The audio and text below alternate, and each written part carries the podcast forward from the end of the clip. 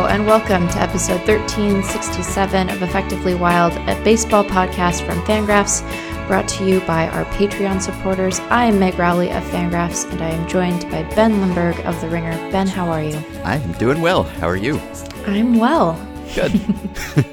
Flawless intro, by Yeah. the way, on your Did- first take. No Did not take didn't take multiple tries at all. No, definitely not. Did great.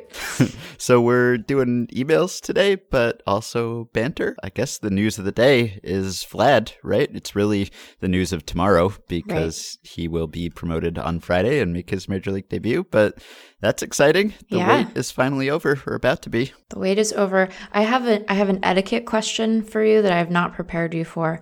Okay. I am the reason that uh, we are going slightly out of sequence this week is that I am traveling to Arizona for a very dear friend's bachelorette party this weekend. I am in her wedding, and uh, you know this this this fun with Vlad. It's it starts tomorrow, Oh, and yeah. I will be at a bachelorette party, and I am wondering if I watch this game on my phone, am I like would she be allowed to kick me out of her wedding? it's it's probably too late, right? it's a little too late to find a replacement. true. Although I guess uh, all her other friends and family will be around, so that she could just sub someone in. But is it a? It's a night game, so yeah, yeah, so that's a problem. yeah.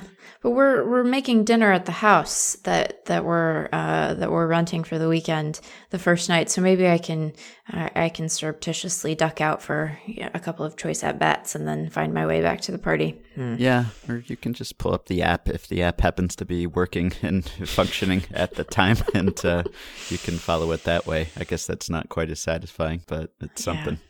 Given how long the wait has been, and given your profession and uh, your duties to Fangraphs and Sure. baseball, I think it would be understandable if you just ducked out to see what Vlad was doing. Yeah. It's been so long in the making, and there's been so much bitterness associated with how long this has been in the making that it almost feels like now that he's actually here, it's like he could have been here before. We could have been watching him all this time, but it's still exciting. And if you look at the Fangraphs projections, I think the rest of season Steamer ones, at least I just glanced at, he projects to be like the 11th or 12th best hitter in baseball, like today. so if you believe that, that's pretty exciting. today literally just today. It's amazing. Yeah. uh yeah i think that um whenever a bat is described as messianic as vlad's was by uh, eric longenhagen that um you're probably in pretty good shape Yeah. i'm just i can't wait i'm so excited i just can't wait Yeah. I think my favorite part of this whole thing is Vlad Sr.'s Twitter account. Yes. And just his very earnest and loving tweets about his son. It's Yeah. just, uh, it's very sweet. He's Yeah. just like tweeting news about Vlad Jr.'s call up with like heart eyes emoji. Mm-hmm. And let's see, he has one that says, My son, the country that saw you as a child will now see you turn into a big one. I don't know. It's kind of a big one, but working hard, everything can be done. I'm proud of you, love you, heart. And it has the, the picture of them with uh, young Vlad Sr. and much younger Vlad Jr. standing next to him. It's very nice. It's uh, not many fathers or parents who get to see their children become big leaguers. And I like that. It's just like, he just sounds like your typical little league dad who's Yeah. just kind of clapping from the sidelines. Yeah it's pretty it's pretty endearing and i think you're right the earnestness of it is really what what does it because he knows you know he knows what that moment feels like it's so unusual that you know a big leaguer's parent would would really know what that feels like when he takes the field for the first time so i think that it's this lovely it's just lovely it's so great it would have been so great a couple of weeks ago but i guess better late than never Yep. now we have reasons to watch the Blue Jays, or at least one reason to watch the Blue Jays. And Yeah. uh, I guess it'll be Mike Fiers will be the first pitcher to face him. I just got an email from some PR person, which is the, the bane of my existence, just constantly getting emails. Although you just tweeted about uh, liking getting those because you can just delete them without looking at them, which is true. there's a satisfaction to to just being able to know i don't have to engage with that at all Yeah, the real satisfaction I always do because I'm just in this constant war where I'm trying to unsubscribe from these PR email lists that I don't know how I get on. I, right. I, I, like, I guess there's probably just maybe they just buy like media people's addresses in, in a group or something, and then suddenly I'm I'm getting all kinds of alerts about things that I couldn't possibly care about, and some of them do have unsubscribe links at the bottom, and it's always really satisfying to see you will not receive emails from this person again, even though I don't know why I received that email. And anyway. Right those are constantly piling up. I just got one that is related to Vlad Jr. and says that his upcoming MLB debut against the A's is causing ticket prices to take a significant jump. Evidently, ticket prices are up by 58% for Vlad Jr.'s debut just overnight. So, wow. if you, if you want to see Vlad Jr., go get your tickets. They're yeah. harder to come by than Avengers Endgame tickets, I guess, at this point. Wow. That's you know, it's almost as if when you put a good product on the field, people want to come and see it. Yep. it's almost as if that's true. Unsubscribe from that email. ah, there we go. so what else is going on in baseball? Uh, what else is going on in baseball? Um, the Phillies and the Mets are up mm. to some some silliness. They sure are. Yeah, we got a, a, listener email about this, so I guess I'll just introduce this banter topic by getting this email out of the way. This is from Richard. He says, Any thoughts on the Hoskins trot from last night? For context, Mets pitcher Jacob Rhame threw a ball over Rhys Hoskins' head on Tuesday night. On Wednesday night, Hoskins faced him in the ninth inning and hit a dinger. He then proceeded to do a very slow trot around the bases, which was clocked as the slowest ever recorded, 34.2 seconds. The question is is this better, worse, or equivalent to a bat flip? I feel like I can see the argument for any of these. For what it's worth, Rhame's comment after the game was not inflammatory. He basically said it was his right to take as long as he wanted with the trot because if I make a better pitch, he doesn't get on base. Yeah, so I um I'm in favor of bat flips, and I'm kind of fine with this because I think that there should be I typically don't like it when celebrations transition into making the guy who just did a goofy thing feel bad right? When that's the motivation behind the celebration because then it's it's not a celebration. You're just kind of being a little jerk right? Mm-hmm. uh, and i don't like that. But i do think that shame is very powerful. And i think that if uh, it, if Hoskins assumed that this that these pitches around his head were in any way intentional, and there had been some plunking in this series of hitters of various uh, teams. So he he would perhaps be justified in thinking that it was a little bit of a like, hey, we're going to get you back too. Then I think it ends up being okay, even though we found out, I think, pretty conclusively after this game that like th- this poor guy has just like made a bad pitch maybe uh, and is fine with there being uh, you know a, a, cessation of hostilities. Because I think that pitchers should not throw at batters. It is very dangerous, and I think that if a guy who has done that and you suspect it to be intentional, even if it proves to be unintentional later, uh, does something like that, I think it's okay to be like, well, I gotcha see mm-hmm. this is what happens i'm going to get you even though it is uh, if if the circumstances were different and it were about that and there had been no throwing around one's head, I would find it to be a little bit rude because it stops being about being joyful at this thing you've done that's very hard and starts being about being a little jerk. But I don't think that's what was the motivation here. So I'm fine with it and pleased to hear that, like, uh, they're just going to hopefully move on from this. yeah, one would hope. I wasn't watching this game live. And so when I caught up, I had to read about the sequence of events that yeah. led to this. And it's just like a, a bottomless abyss of like one really silly unwritten yes. rules violation leading to another and then another and then another. So trying to trace it all the way back here, I think how this started was there was a game where the Mets were up eight nothing and Juan Lagares was on first base and he was running on the play. And so that's a, a no no, of course, because the, the Mets are already up 8 nothing at that point and, and Robinson Cano singled. And so Lagares went from first to third. And so the Phillies were upset about that. And then they retaliated by throwing at Michael Conforto in the following at bat, which I don't think they hit him, but the intent was kind of clear. Mm-hmm. But then the Mets retaliated for that. That was Jacob Rhame throwing at Hoskins, and he threw two pitches that I don't think he should have thrown at Hoskins because these were kind of dangerous looking pitches. Yeah. One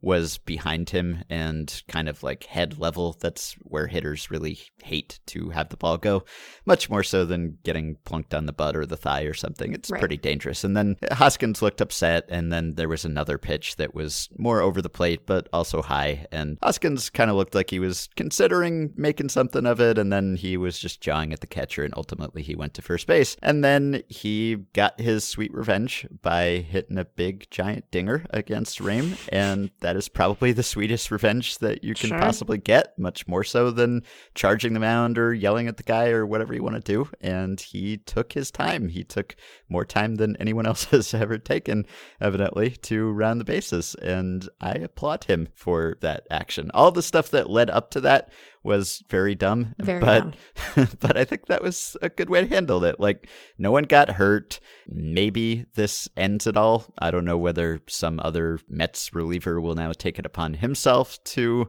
carry this into their next matchup, but maybe this is it and it's a non-violent peaceful resolution there was like a, a very half-hearted bench clearing when Rhame threw at hoskins and guys were just kind of like milling about just barely on the field but it, it didn't go any further than that and i think that's a good thing and what could be better, really, than stretching out the pitcher's shame about having just a, allowed a long home run? I think this is a good way to handle it. Yeah, I think it, it it's the baseball equivalent of just landing like that perfect that perfect zinger, that Yes. perfect comeback. So I, I think that this is fine. And now they can be done.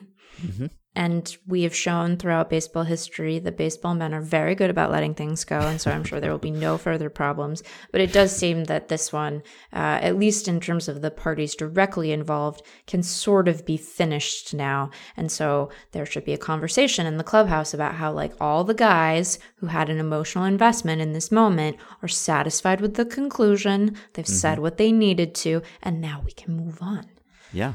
It's kind of like uh, I'm sure Rob Manfred somewhere is instituting a rule about home run trots that take longer than 30 seconds and putting a, a home run trot clock somewhere in, in the rules. But I think this is good. It's kind of like in the outro to our last episode, I mentioned something that one of our listeners suggested in the Facebook group, which is if you get plunked after bat flipping, then you just bat flip the hit by pitch. I love this idea. Yeah, which uh, someone actually suggested in your Fangraphs chat Yeah. this week. So I don't know if that person heard it there or, or came up with it on their own, but I like that idea too. That's Yeah. just uh it's like, no, I'm not going to take this. I'm not going to escalate it, but I'm just going to establish that this behavior is acceptable and you're stuck with it. Right. Yes, I'm going to say my piece, but my piece will not involve throwing anything at you, and then we can all move on. Right. So the other controversial thing that happened on Wednesday, and this is a, another thing that we got an email about, in this case from Mitch, who is one of our Patreon supporters. So this is a, a replay review that happened in the Yankees Angels game on Tyler Wade, and I will read what Mitch says here. A call win against my favorite team has got to be the worst, least sympathetic complaint possible in baseball, especially coming from a Yankees fan. But something just happened in Anaheim that I generally think might overcome that barrier and make for some decent banter. The Angels just pulled off a hidden ball trick, quote unquote, against the Yankees because replay was able to catch the microsecond after the play had fundamentally concluded, wherein Andrelton Simmons might have been touching Tyler Wade's back while Wade shifted his weight from one foot to the other and came marginally off the bag. This has got to be the worst use of replay ever, right? It's not trying to get a play right, it's not checking a home run, it's just snipping the right camera frames to manufacture an out from nothing.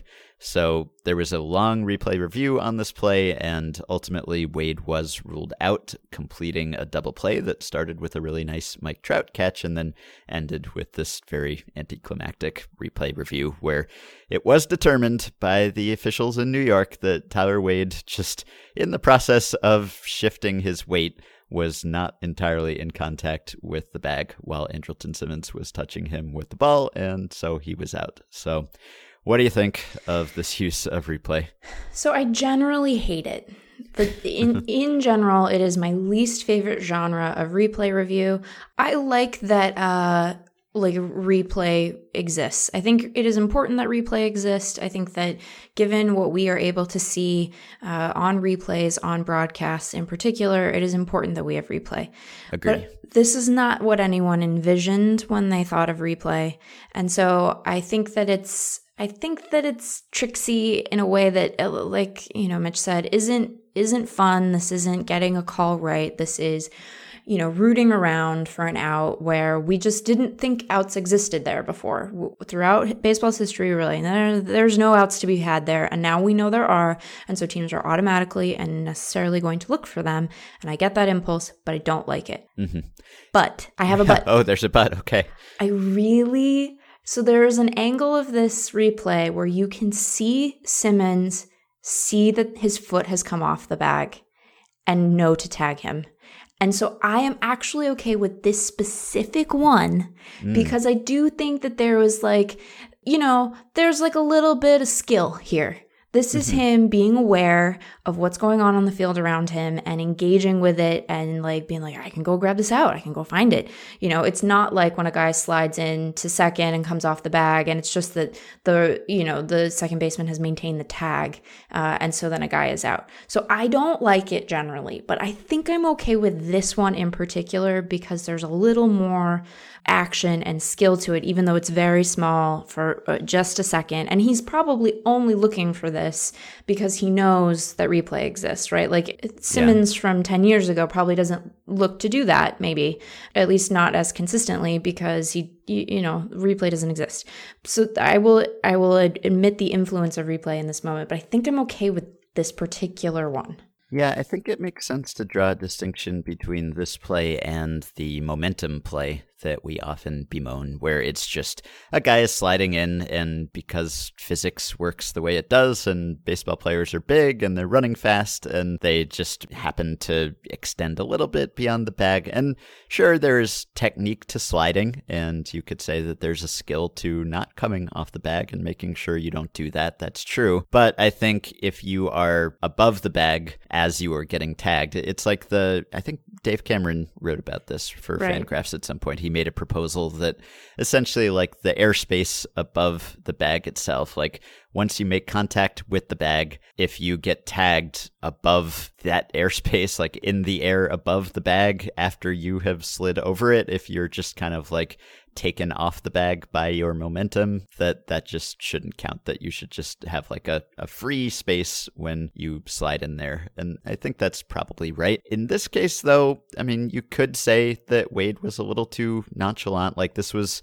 not an unforced error. He did do this. You know, he said, I think after the game, he said, I've got to be smarter than that. Maybe he's just trying to be a stand up guy and not whine about replay. But right. Uh, there is, I guess, some fault. Like you do have to be aware of where the fielders are and where yep. the ball is and make sure you're actually touching the bag. And it's the sort of thing like without replay, I'm sure he would have been ruled safe and it just wouldn't even be a consideration. And so, this wasn't what replay was designed to do, but no.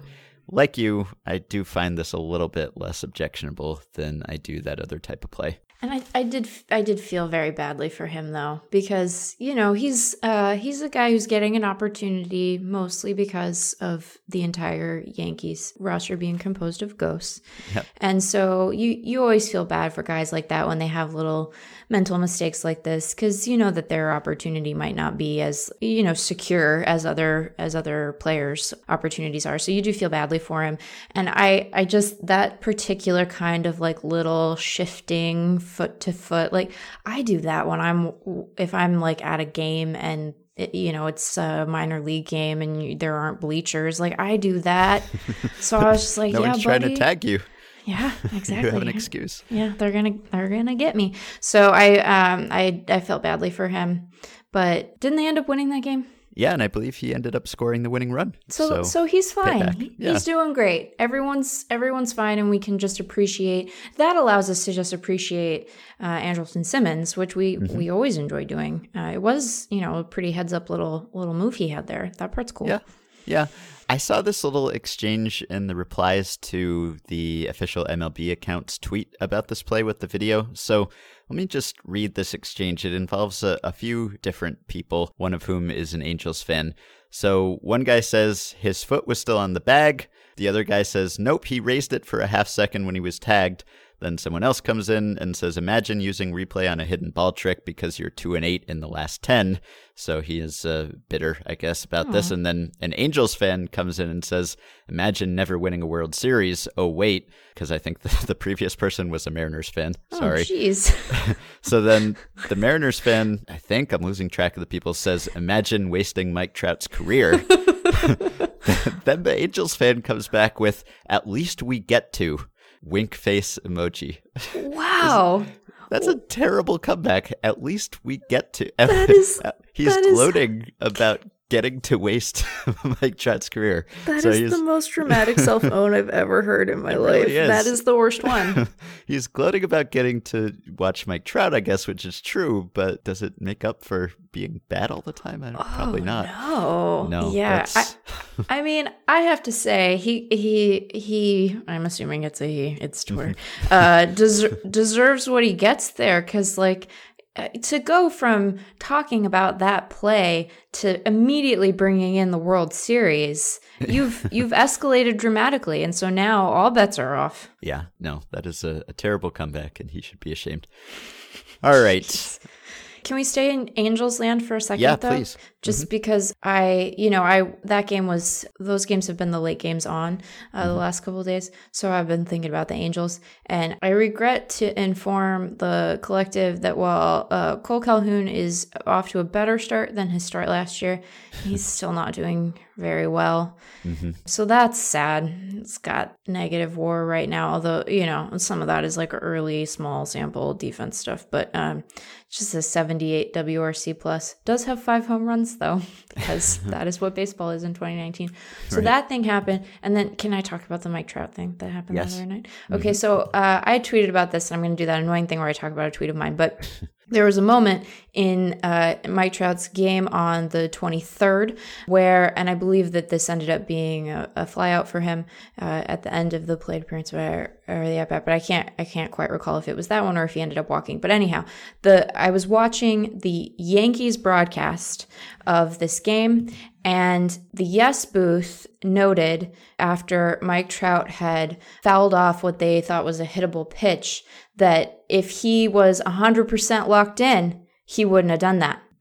And then it made me, well, first my reaction was, well, that's very silly to say because through the 23rd, Mike Trout has like a, had a 208 WRC plus and uh, was walking 26% of the time and only striking out 12% of the time. So that's, I think that's pretty locked in. If I were going to describe locked in, I would look at Mike Trout and be like, hey, here's this guy uh, yep. who's pretty locked in. But then it made me think, uh, and we have maybe entertained this idea before. I was like, what if Mike Trout is not a reliable narrator?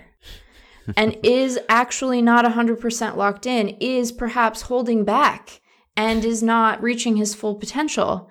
And so it makes me wonder if that were true, if my crazy hypothetical were true, because I wanted to come up with a Mike Trout hypothetical that was not about us making the best baseball player any of us will ever watch in our lifetime worse, which is mm-hmm. what we always do with Mike Trout hypotheticals, which I find to be a very strange but very human impulse. Uh, and so I'm wondering what what if this is not the best version of Mike Trout? And if he is consciously holding back that version, what would be the optimal time for him to reveal the actual best version? Do you wait until you're back in the postseason, or do you, perhaps fearing that you will not get there, reveal it sooner at a different time? I think you wait until the Angels are good again because I don't think anything Mike Trout can do can make the Angels good again on, oh. on its own. I think he has done all he can on that score, and it just hasn't generally been enough. I mean, this hypothetical isn't so far from the reality of Mike Trout because he does keep appearing to get better every year. And whatever he's not so great at one year, he then decides to be better at and just instantly is. Like last year, his improvement, he came into the year wanting to be better at defense and then he just was. And it seemed like the only thing that was different was that he was just willing himself to be better. Like that was literally it. Like he was practicing more, he was kind of running faster in the outfield. It was just kind of a conscious decision on his part. So that kind of is almost what happens. I mean, that's kind of the amazing thing about him, I Mhm. think, is is that he does keep finding new and different levels. So I don't know if it's uh, an effort thing or whether it's an experience thing or what, but I think he has many layers and he has not shown them to us yet. I just have this vision of him like Scooby Doo villain style pulling off a mask, revealing an identical Mike Trout beneath it, being like, "Ha, me all along. Still the best player in baseball, but better." but even better. Yeah.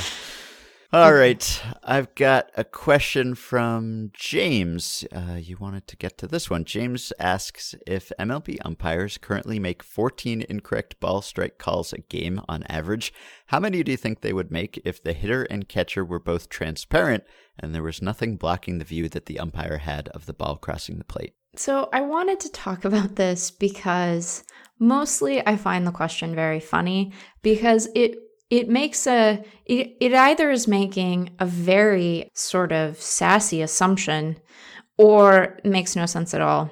And I don't know that it helps either way because I think that if you were suddenly encountering transparent people, you would not do better at your job. I think that you would be very uncomfortable being able to see the insides of people. Yes. Uh, and so you would probably call more um, balls and strikes r- incorrectly than you did before. But here's my question about James's question Are we to assume that they are not only transparent but also naked? because in order for the transparency, assuming you could get over the like, you know, Cronenberg body horror of suddenly seeing the insides of people while they're walking around, they're still wearing uniforms, right?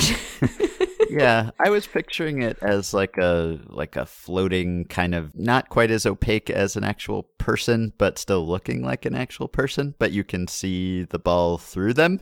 So, so sort of jellyfish like, Yeah. I Yeah, suppose. that's what I had in mind. I don't know that it would. Okay, so let's just, let's take that um, less salacious version of this question to heart and just assume that that's what James meant. And James, I am sorry for goofing on you, but it just it struck me as very funny and it made me laugh when I received it. So I wanted to share that laughter. I don't think that it would. I don't know how much it would really help Mhm. because I think that some of this is framing, right, and not being able to see perfectly, but you're still. I think that you would still have like visual acuity issues, and I think that you would still have guys get kind of fooled a little bit by good framing, even if the because the really good framers like that glove motion is subtle, and so I still don't think I, I don't think that it would help a ton. I think you'd probably get a couple more right than wrong, but I don't think that it would help unless they were truly transparent and also naked. yeah, I don't know. I'm picturing them as like Jacob and Robert Marley from the, the oh, Muppet, sure. Muppet Christmas Carol. I don't know that it's less distracting if you can't see their innards. So uh, Right, that's the other thing. You're still blocked. You're still blocked by by their guts and stuff, right? It's not as if they suddenly stop having organs, like vital organs. if they just weren't there at all, if it were just you calling the pitches and, and no one standing there at all, I, well, I mean, I guess you couldn't really do that because you Right. need to see where the top and the bottom of the right, zone you is couldn't at least. you wouldn't so. have the but if you had I'm so glad that I made you spend time on this. if you had like floating bars that illustrated the top and bottom of the zone, I think, you know, if there was nothing in the way that you probably call I mean, umpires still get a shocking percentage of calls correct now mm-hmm. with you know obstructions and framing and all kinds of and the speed of pitches and all kinds of stuff. I mean we we like to goof on umpires because sometimes they do their jobs very poorly but they really do their jobs very very well um, considering how hard it is especially. So i think that you would you would get a lot of calls right? But i think the that the people watching would not care because they would so be distracted by these transparent people on the field. Right. So. Yeah, or maybe it's like you know how the like the K zone is superimposed Mm-hmm. on on the screen when you're watching. So maybe it's like the the hitter and the catcher also have the visual quality of the K zone. sure So I don't know. I think that it, it probably wouldn't affect things much just because I think if the umpire is properly positioned in the slot, I think umpires are generally pretty good about not letting things Right. get in their way. That's like their whole job back Right. there. So I'm sure there are some extremes of like tall catcher and short umpire that make things kind of difficult. But for the most part, now maybe you're getting like a slightly off center view because Right. you're looking over the catcher's shoulder. So Right, you're move you're sli- you're sliding over so that you can get a view Right. of, of where he's receiving. Yeah. Yeah, so maybe that distorts things a little bit, and maybe if you don't have to do that, if you can just stand directly behind the catcher and the plate because you can look through the catcher, then maybe you get a slightly more accurate perspective on pitches on the corners or something. But yeah, for the most part, I, I think the limiting factor when it comes to umpire accuracy is just that pitches go really fast and Yeah. the ball is moving around a lot and it is hard to see. so Yeah. whether or not the figures are transparent. So, all right. Question from sad Rangers fan Jenny. Her description of herself, not mine. If you were you, but with the talent to be a major leaguer, what type of player would you be? For example, what I would like to be is a defensively excellent third baseman who can hit okay, but I'd more likely be a hard throwing but sometimes wild relief pitcher who can have great streaks but who can get very emotional in a bad outing. I feel like Jenny and I would get along. I guess I can give my answer to this question because I thought about it. I like baseball, like one aesthetic of baseball that I like very much is when the results that a player gets are somewhat incongruous with um, w- with what their physical form would suggest they are. So, mm-hmm. like, part of why I love Jose Altuve is that it's like really cool that someone Jose Altuve size, who is he is my size. I mean, he is listed as taller than me, but that is a lie. I have seen him on the field. He is my size. So he is not tall and he is able to send the ball very, very far with a, with regularity. And so part of why he is such a joy is that it feels incongruous and so we delight in in the way that that all mashes together. So I think that if I were picking, I would want to be a player in maybe that Altuvian mold where I have surprising power for someone my size, or alternatively, a very hard throwing reliever. Uh, because people will also look at me and be like, that's very surprising that this, you know, not tall person can throw so hard. So I think that would be my answer. And I I would probably not get angry at bad outings, but I think that I would make a lot of very sad faces that um, someone like me in my seat would make fun of on the internet, and that would feel like justice, right? That would just feel like the, the karma that I am due, given things. Yeah, I think I'd want to be a reliever too. It just it seems like a lighter work schedule. I mean, you don't have to work every day. You you have to work unpredictably and you don't really know when you have the day off, but Right. just kind of sitting in the bullpen and chatting with your friends seems like a good time. Seems like a, a lot of good stories happen in the bullpen. You make good friendships there and you just don't have to work as much. I think it is unpleasant probably to fail as a reliever because the spotlight is on you at all times. And if you're bad, you don't know when you'll be able to come back and be good. And you just don't get as much work. So if you only throw 10 pitches or something and half of them are bad, that just probably leaves you feeling pretty bummed out after the outing. But I don't even really want to be a good player in this scenario. Like, I don't even, I, I don't, it's so foreign to me to aspire to athletic accomplishment. Right. Like, I like playing sports and playing with my friends and stuff, but even then, it's just kind of a casual recreational thing. And when people get too serious about actually winning or not, then that turns me off. So, if I were a baseball player, I'd want to be good enough to justify my presence there. I wouldn't want to be like a, a sub replacement level person who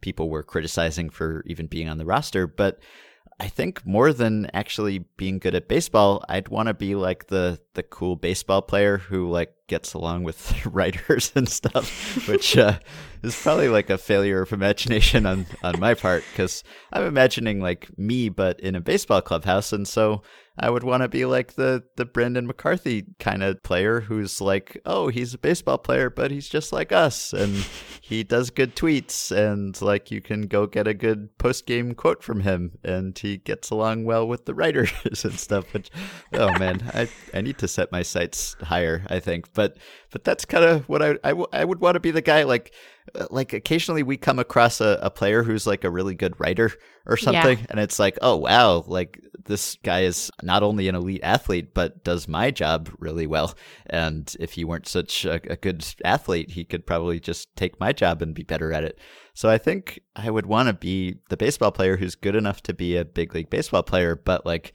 also has other skills that would make me respected by non jocks, I guess, who would be like, oh, wow, he's just like us, except better at baseball. So that's what I want. I think that aspiring to be a very affable version of someone is is a nice that's nice that's nice ben that's nice of you i like that okay. it's charming yeah i want to be the the go-to guy that you yeah. go through for the the post-game quip or something and and i would pride myself on not resorting to cliches although i probably would because it is terrible to be interviewed constantly yeah. Yeah. and uh, i pity all players who have to talk to us but I would try my best to give interesting answers. I want to be like the.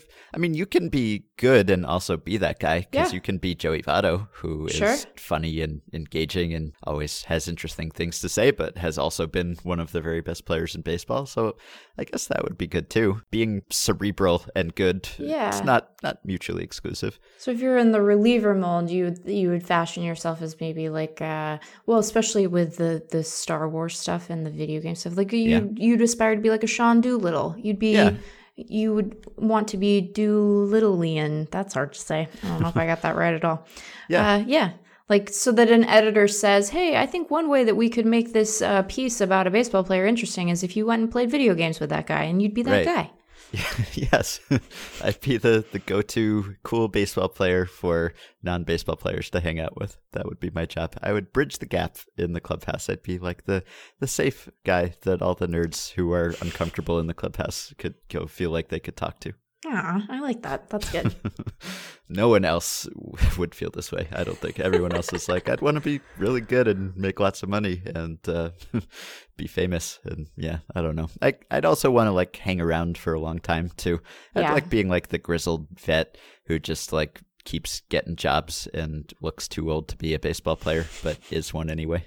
That'd be fun. Yeah, that sounds great. Yeah. All right. Question from David, inspired by the recent question about distributing 35 wins above replacement across a team, I was wondering if the baseball gods came to you, a very good teenage baseball player, and said that you would be worth 50 WAR in your MLB career, but it was up to you to decide how you distribute the wins. And after you decided, your memory of the decision would be wiped Men in Black style. How would you distribute 50 wins above replacement over your baseball career? I guess this kind of depends on what your your professional like what do you want to what do you want to accomplish in the course of your career?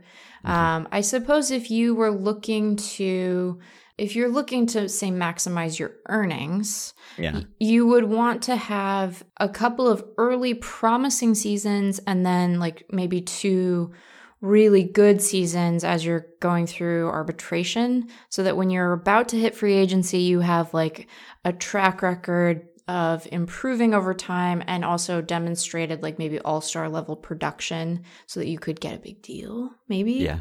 Um, because you could you could front load all of that and then be bad after you got the deal but then your work life is going to be terrible and people are going to be calling on you to retire early and they're going to compare you to Albert Pujols but not the good Pujols and you're going to feel badly about yourself.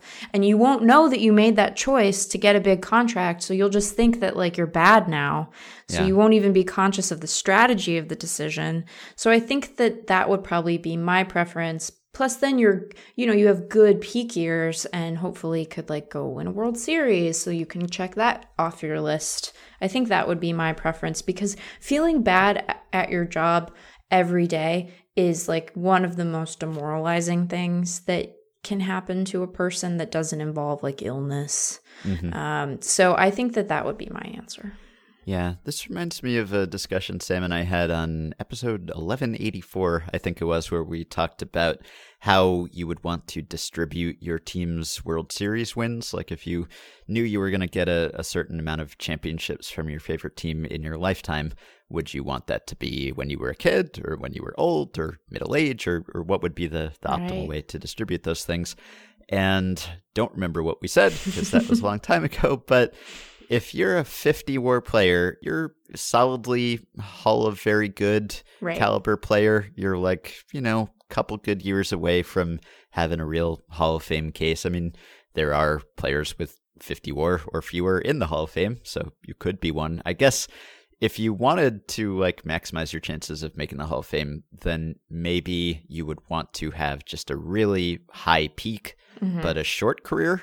That Right. it- that's kind of what it comes down to. Like if you want to be remembered as like a legend of baseball, then you want to be like Mike Trout for like 6 years or something and that's it. That's it's like Trout's like last whatever 6 seasons or something. Just imagine that your were your whole career. Now that would probably entail like a career-ending injury or or illness or something and that would be unpleasant. But like even if you had like a a Dale Murphy esque kind of career where you just got old early and uh, you had a Hall of Fame peak, but just didn't pad your stats. I mean, that would be pretty good because then you're remembered. Like, how many WAR does uh, does Dale Murphy? He must be in this range, right? Let's see. Let's see. Dale Murphy has by our war, Dale Murphy had forty four point three war over the course of his career. Is that right? Yep. Yeah. All right. So he's he's roughly in this range, and Yeah. Uh, I'm thinking of someone like, gosh, I don't know. Ray Lankford isn't even quite this good. Uh, He's more of like a 40 war guy, I think. But but someone like that who is consistently good, but didn't have as many star level seasons. Like I, I think I think I'd I'd either rather be the guy who just burned very bright for a fairly short period of time and had a Hall of Fame peak and was one of the very best players in baseball for that short period, maybe picked up an MVP award or something. Like, if you just want to be remembered, that is probably the best way to do it. On the other hand, what if you just really like playing baseball Right. and you, you just really like being a big league player and you want that to last as long as possible? In which case, maybe you just want to stretch this out into like a an Omar Vizquel type career. I mean, Mhm. Vizquel is uh, in that Dale Murphy type war range, not quite 50, but 40 something. And he played for 25 years or whatever and, and just got to play baseball well into his 40s. So if I really liked baseball, then I guess I would want to devote a greater percentage of my life to doing the thing that I like, even if I'm not as great at it at any one time. So I guess I'd take like being an average player for a quarter of a century or something. That'd be pretty nice. Especially if you are also the guy in the clubhouse that all the nerds go talk to. exactly. because then you can have a nice long career and then at the end of it you know you could go you could go write uh, for someone or work in a front office and you'll have all these friends from the game because you're the affable guy who played video games and was intellectual i think that uh, we're just learning a lot about you ben I know. yeah, these answers are sort of the same, I guess. But yeah, and I want to be the guy who's like the last active player from that decade to still be in the game. Oh, he's Oh, like yeah. the only one who remembers baseball at that time. And he's like also the guy who makes the most fans feel good about themselves because he is older than they are. Right. That is a, a valuable service for a Yeah. player to provide, just making people feel less old because there is a big leaguer older than they are. So that's nice. And also you get to be a a source of fun facts. Like you can be the guy who like links some player from decades earlier with some player from decades later and it's like, "What? That guy was on teams with both of those guys? That's crazy."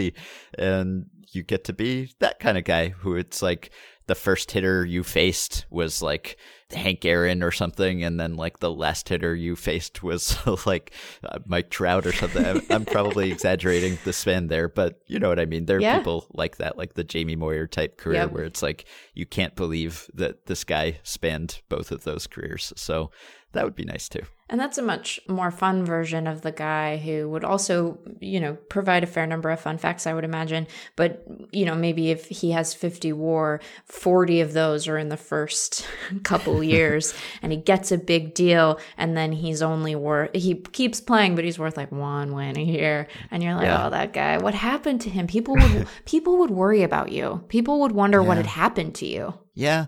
Or could you turn into, well, how about like Jason Giambi? Jason Giambi, Sure. uh, I'm on his baseball reference page right now. 50.5 WAR, so he's right on on the dot here. He played for 20 seasons. He was an MVP and an MVP runner up. And then he had that phase at Yeah. the end of his career with like the Rockies and, and Cleveland where he just played like 60 games a year or something. And sometimes he kind of hit and sometimes he didn't really hit, but he was just like the, the clubhouse mentor type. Like, I don't know that I have it in me to be the clubhouse mentor veteran leader type. I don't know if I have enough like team spirit, but if I did, that'd be a good role where you get like the best of both worlds. You get to be a star at the top of the game, and then you also get to be the role player who just kind of takes it easy and dispenses advice and gets a graying beard. That'd be kind of nice too. Yeah, and you know, someone, some, some little jerk like me would screenshot you with like an all white beard and be like, "Oh my god, look at this!" Make some dumb joke. Yeah. Sorry, Um, Denard Span. Well, We've we thought that, that. was majestic. Does Denard Span have a job right now? Oh, now we're now we're going to bummer territory. If if someone had told me they would give me a million dollars if I knew that uh, Jason Giambi had 70 plate appearances with Cleveland in 2014, I would not have a million dollars. At age 43. I would be like, no, he did not. Surely you're surely you joke. I remember him going. I remember that year with where he, you know, was back with Oakland for a, for a little bit and then was with Colorado. I remember that, and then I think we got into the financial crisis, and I have some gaps in my baseball memory as a result of that. Um, and so yeah, I would be. I would not have a million dollars because I would have told you that he was done playing in like after that after that first year where he was in Colorado. I just maybe did not remember. Probably should have been done playing after. It didn't go well. Uh, his last three years, he hit 185. He still took his walks, but Yeah. yeah. not so great. But the, the clubhouse leadership was off the charts. So, and that was nice because if you hang around that long, you also get to be perceived very differently. Like, Right. like Jason Giambi was like part of this wild bunch and this like sweaty long hair type guy with the A's and this like wild child.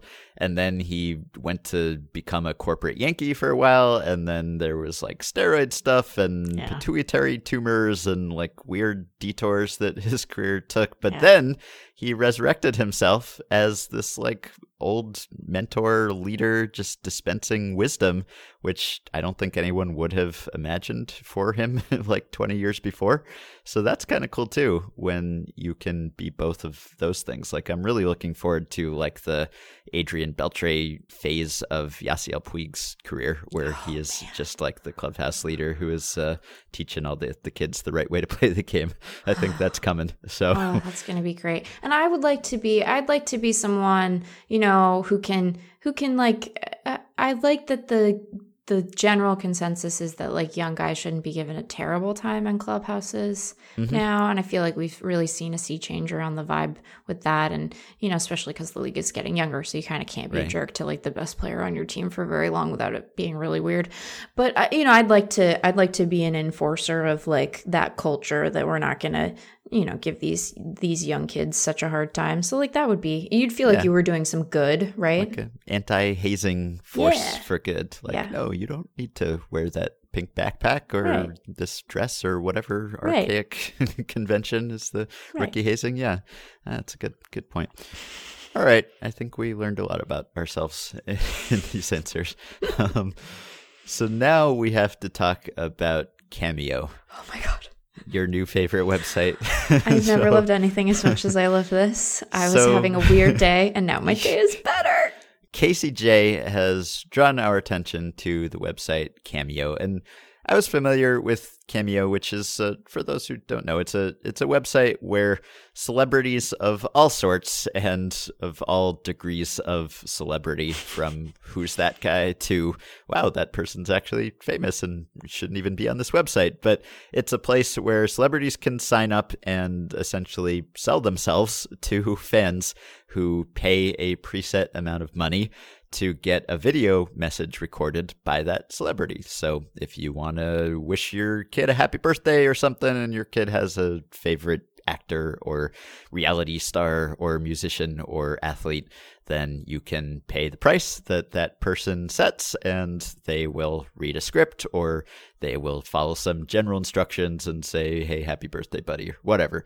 So this website is a lot of fun to browse because you can see this selection, this odd assortment of celebrities from all walks of life, and also how they value themselves and mm-hmm. what dollar amount they put on their time.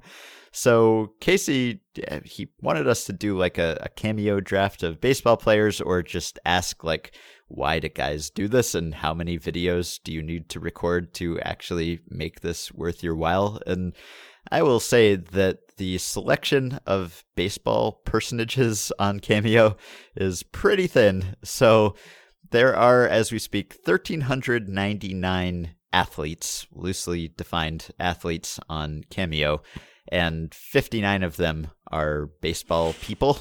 Not even all players, not all active players, some retired players, some like TV anchors and like sideline hosts and and people like that who are related to baseball but not actual baseball players, but there are some real baseball people and they range from like actual legends to players so obscure you've never heard of them because they're still in the low minor leagues. So what stands out to you about the baseball selection on Cameo? I'm hesitant to say all the things because I wonder if I should just write this.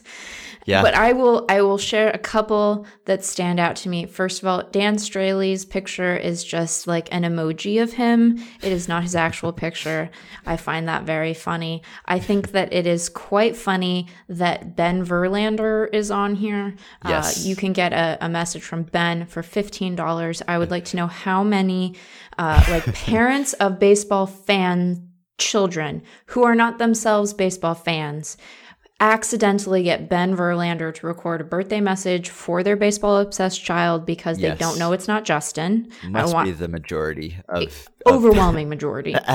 Absolutely. I mean, Ben Verlander, eh, what he was what a former Tigers 14th round pick yeah. who I, I believe is not playing baseball professionally anymore. So could be true he is on here, and I, I can't imagine that. I mean, I'm sure there are some Ben Verlander fans out sure. there, but but many of them must be thinking, "Wow, what a steal!" Because it's Ben Verlander wearing a, a Tigers uniform. So if you were a Justin Verlander fan and were not paying close attention, you might think this is Justin, and wow, what a, a great deal! Fifteen dollars for Justin Verlander, but it is not. But I is that i wonder if that is a, a, humbling experience for him to be constantly receiving requests for, for justin to do things? And then uh, the funny thing about this is that you can see on the site like a few recent videos that these people have made like actual examples of the cameos that they have created. So you can just watch and, and see how their delivery is and whether they are half-assing this or not. And so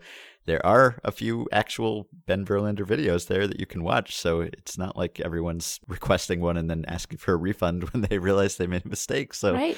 yeah, I don't know. Hope he's making a lot of money on this. Uh, fifteen dollars. Uh, I will. I will say, um, Jose Canseco is on here. Yes, of course. Very, and, very predictably, that if there's a way to make money, Jose Canseco is in on it.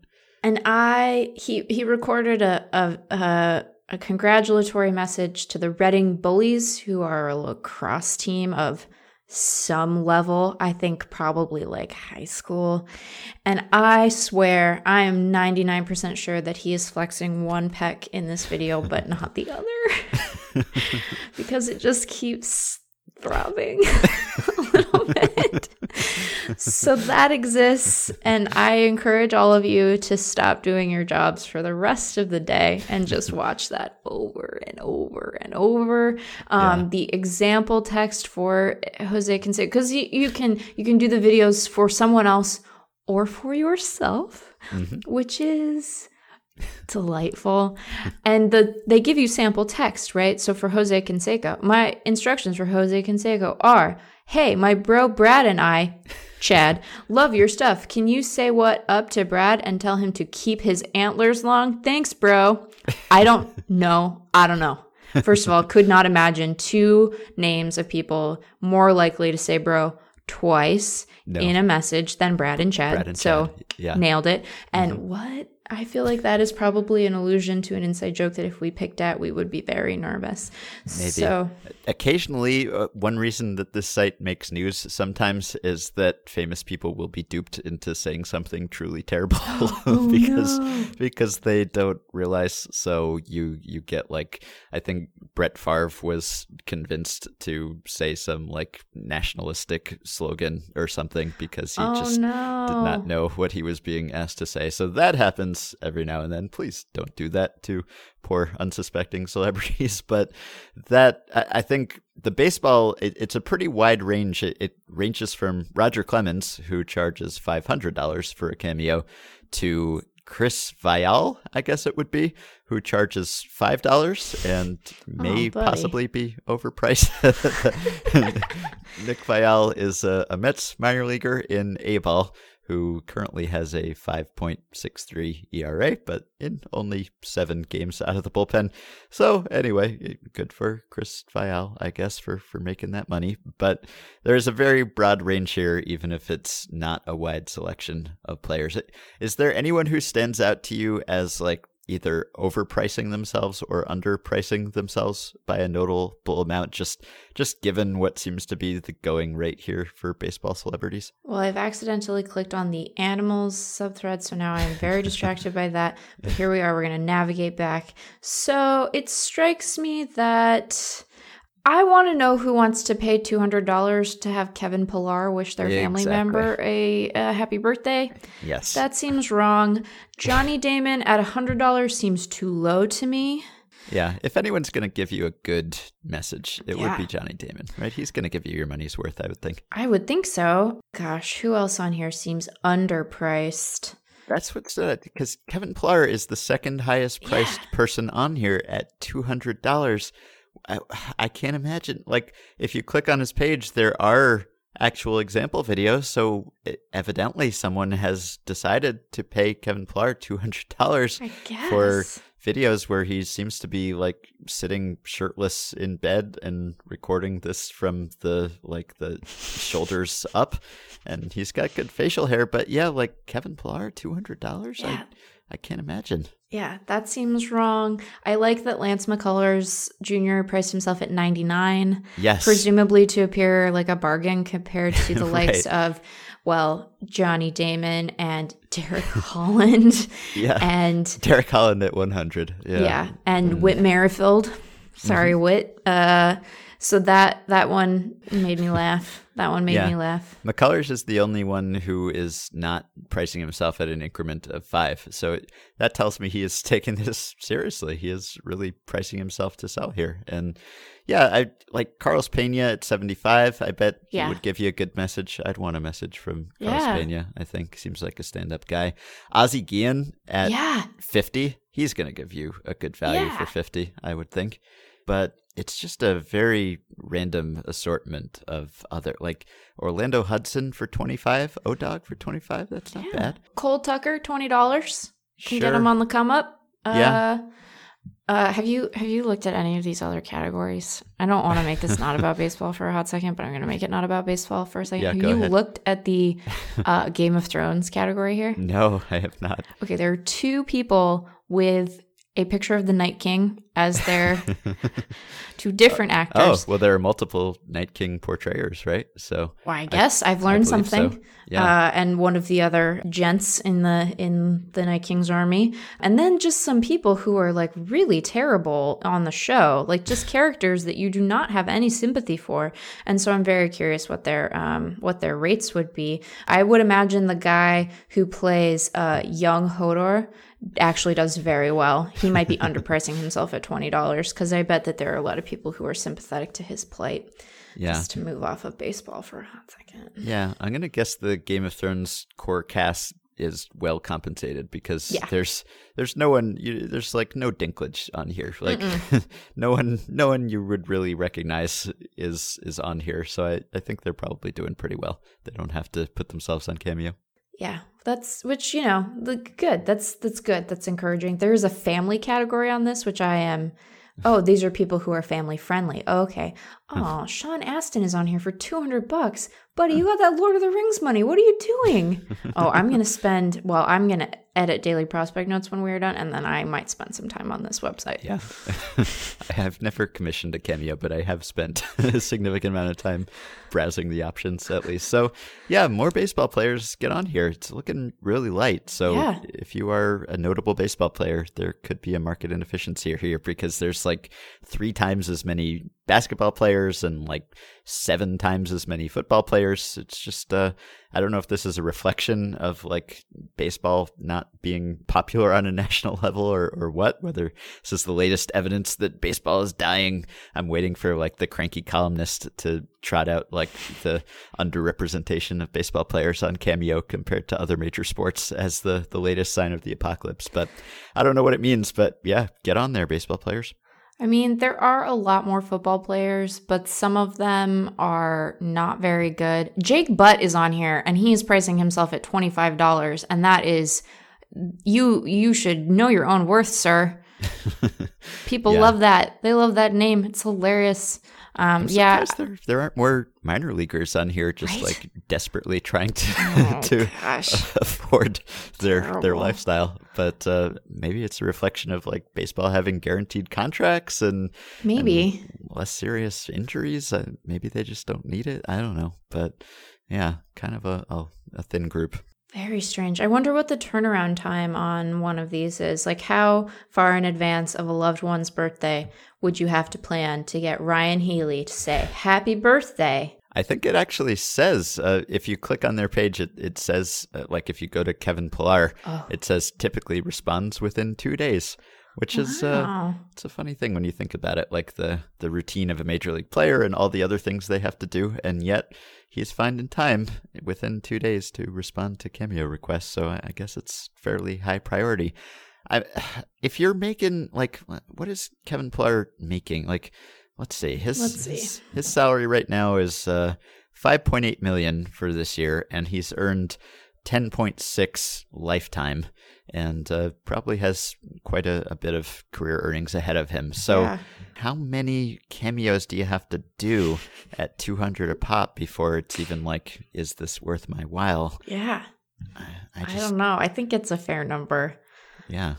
I it's just, uh, I don't know. But I guess it is a way to, you know, in a sport where people don't feel like they are well known as individuals, perhaps to like, you know, interface with fans in a way that matters. But Yeah. I don't know. It seems For money. yeah, it just seems very like one of the Ryan Healy ones is like, go, uh, I'm Ryan Healy. You should you, like use this real estate agent. It's like, who's that for? who is who is like, you know, I wasn't gonna do it before, but now that Ryan Healy sitting in a hotel room from the road has told me, well, that, that's that's the guy. Uh, I don't know. I guess he's well traveled, so he has probably had to rent some rooms Sure. in his day. I guess But- that's true. Although, if you're in the Seattle market, I mean, he is the only Mariner on here, so I guess you take what you can get. Uh, No offense, Ryan Healy, your your videos are fine, I suppose, but it just does seem very strange that um you would say this is the guy of all the Mariners, this one. Well, I guess it's it's he who decided he was the guy. Yeah. There's Aw. just yeah, you, Aw. you don't really get Felix on there. It's he's just not available. So He joined in January of this year, so you know Oh, he yeah. he must have Okay. had some optimism for his um how his season was going to go. hmm All right, I've got a, a couple last quick ones here picked out. Let's see if we can get through them.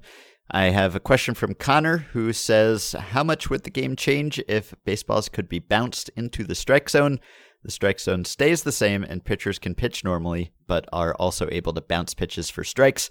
It has always bothered me that batters can still get hit by a pitch on a ball that bounces, so why not also make them worry about pitchers bouncing balls into the strike zone? And this may have been covered at some point on the podcast, but the nice thing about doing this podcast for like almost seven years at this point is that No if I don't remember, remembers.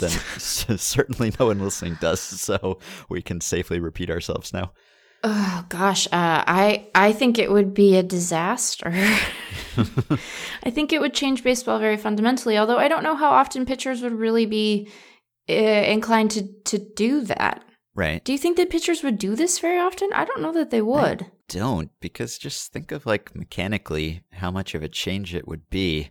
It would be kind of cool, I guess, if there were like if if this were like something that only a couple guys could do, right? Then then I'd enjoy it because it's like, hey, this guy's got his special trick, and it's kind of fun to watch him do it. If everyone did it, then it wouldn't be fun because it would probably just make pitchers even better and less right. predictable and more unhittable. Because it's probably, I mean, I don't know that you can do this consistently because it, it's probably hard to anticipate the bounce and you've got right. spin and it's unpredictable. Right. And how do you go from reliably throwing, you know, 60 feet to throwing 55 feet sometimes. Right. And what does that do to you? And so it's probably not worth it. But if someone could perfect this like a cricket style delivery mm-hmm. and, and could just seamlessly change between them, that'd be fun. But only if it were a real outlier. Right. I think that if if that were the case that it would be delightful, but I think that it would be I think it would just for a lot of guys just wreak havoc on their uh, on their mechanics. They would just be all out of sorts trying to do this. And then, you know, if it doesn't go the way you want to, if you try to bounce it into the zone and it doesn't work and there are runners on and the ball gets away from the catcher. So I think that the incentives would be pretty powerful not to to try it. Mm-hmm. I yeah, I don't think I like it at all. no, I don't I like only, it. Yeah, I only like it as like a trick pitch, like yeah. an, an, an eephus equivalent but I, it doesn't bother me. I, I don't think it's actually inconsistent that batters can benefit from a ball that bounces, but pitchers can't benefit from yeah. a ball that bounces because I, I think a hit by pitch is supposed to be a, a, disincentive to pitchers hitting guys. And so it makes sense that you would want to protect batters in that way while not rewarding pitchers because you're rewarding pitchers for their control and command and for being able to right. place pitches inside the strike zone.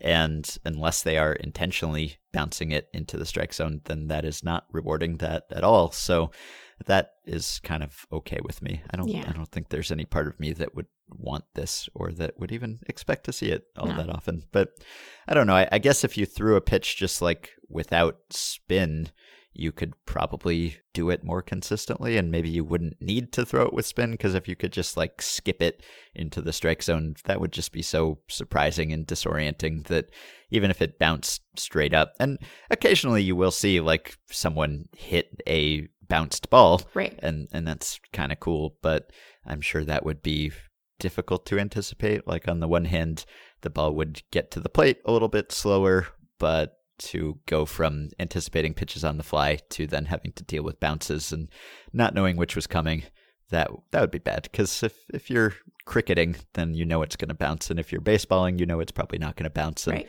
going between them. That's that's pretty tough. Yeah i don't like it all right. Like it all.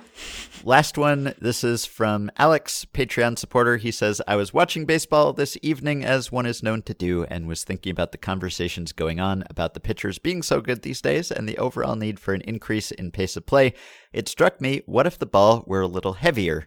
Mind you, I only mean a little bit heavier, but seriously, what would the effect be of the ball being heavier? It would make pitchers slower, I imagine. Balls wouldn't fly as far. Presumably, this would also have an impact on fielders and catchers throwing. Also, if MLB decided to make the balls a little heavier, how long do you think it would take for players to notice? And uh, another listener named Johannes asked almost exactly the same thing, except like, I guess, larger balls instead of heavier balls. So, changing the baseball's dimensions to make them bigger or heavier, would that be good or bad? I think that they would notice right away. Yes. I think pitchers would notice right away. I think they'd adjust pretty quickly, but I think they would notice right away. Mm-hmm. Would it make it better? I don't know. Can it make me do physics on the fly? yeah, right. That's I don't think. I, I, mean, yeah, pitchers would hate it. They hate it, like even if the ball feels a little bit slicker, the seams change in right. some like imperceptible to a normal person way, right. or like the difference between the minor league ball and the major league ball in the past, or the ball in Japan and the ball here. They right. they know that it's it's the tool of their trade. So yeah, they'd notice they right away. Definitely notice and hate it. And I think if the ball were heavier I mean, you'd get more stress on pitchers' arms unless they slowed down. You might get more injuries. Right. You might get pitchers throwing slower, which I guess that could help combat strikeouts, especially if the ball is bigger and therefore easier to hit. So Right. it, it might help reverse the strikeout increase, but it, it could also come at a cost to injuries. The ball wouldn't carry as well if it were bigger. I, I think I recall from the physics of baseball that the the weight of the ball doesn't matter as much to how far it carries, but the the size, the size of it, does. right? Yeah. Because it's about drag, right? Right. Right. So if you had a bigger ball, it would not carry as far. It would be easier to hit. It would probably travel slower. And I guess all of those things would address what some people consider to be problems with baseball, which is too many strikeouts, maybe too many homers. Right. But I think it would probably cause pitchers to hurt themselves. And I think I'd probably prefer just deadening the ball Right. because there's a lot of precedent for that. And if you deaden the ball, wouldn't necessarily be easier to hit, but it would give hitters greater incentive to make contact and maybe change their swings in such a way that they would prioritize contact because the ball wouldn't travel as far when you put it in the air. So Right. That might lead to the effects that you want to see without being quite so heavy handed. Right. Yeah, I I tend to be in favor of adjustments that are I mean, I should say that I'm going to say that I'm in favor of small adjustments. It's not like the ju- adjustments that have adjustment implies intent. The changes to the ball over the last couple of years have been super significant and they've had pretty large impact. So it's not as if um, you have to like make it weigh 10 pounds for it to suddenly change the game. But I, I tend to think that um, small changes to equipment and rules are preferable because then it allows the uh, evolution of the game to be driven by player skill and and strategy rather than by you know making the ball livelier or what what have you so i don't i don't like this one either be opposed vote Yeah. nay Yeah, same. All right.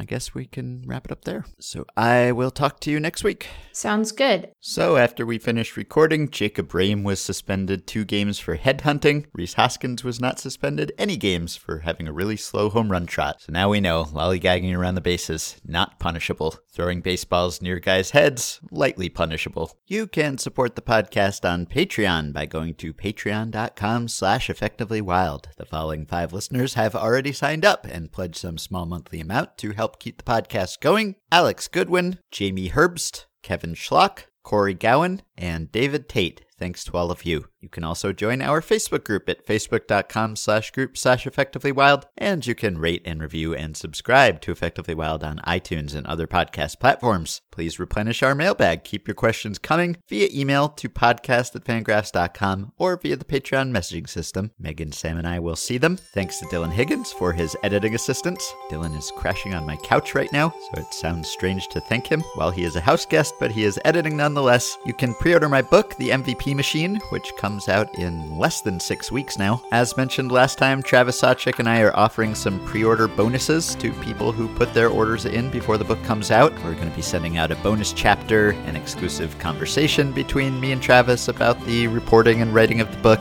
and some other goodies that we accumulated during the reporting process. So if you want to get on on that, pre order the book and email your order confirmation or a screenshot of the receipt or a picture of the receipt if you bought it in person to the MVP machine at gmail.com. That is the MVP machine at gmail.com, and you will receive all of those extras when the book comes out on June 4th. So we'll be back with one more episode this week. Talk to you soon.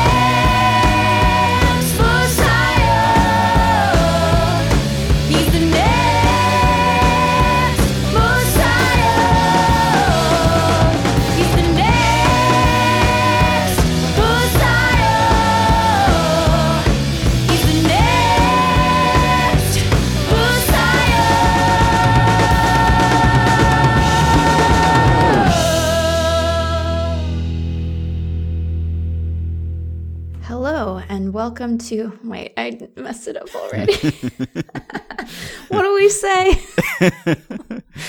oh no Just freestyle. Hello and welcome to episode 1367 of Effectively Wild, a baseball co- podcast. Oh no. Podcast. Podcast. It's a podcast, not a codpast. What, what would that even be?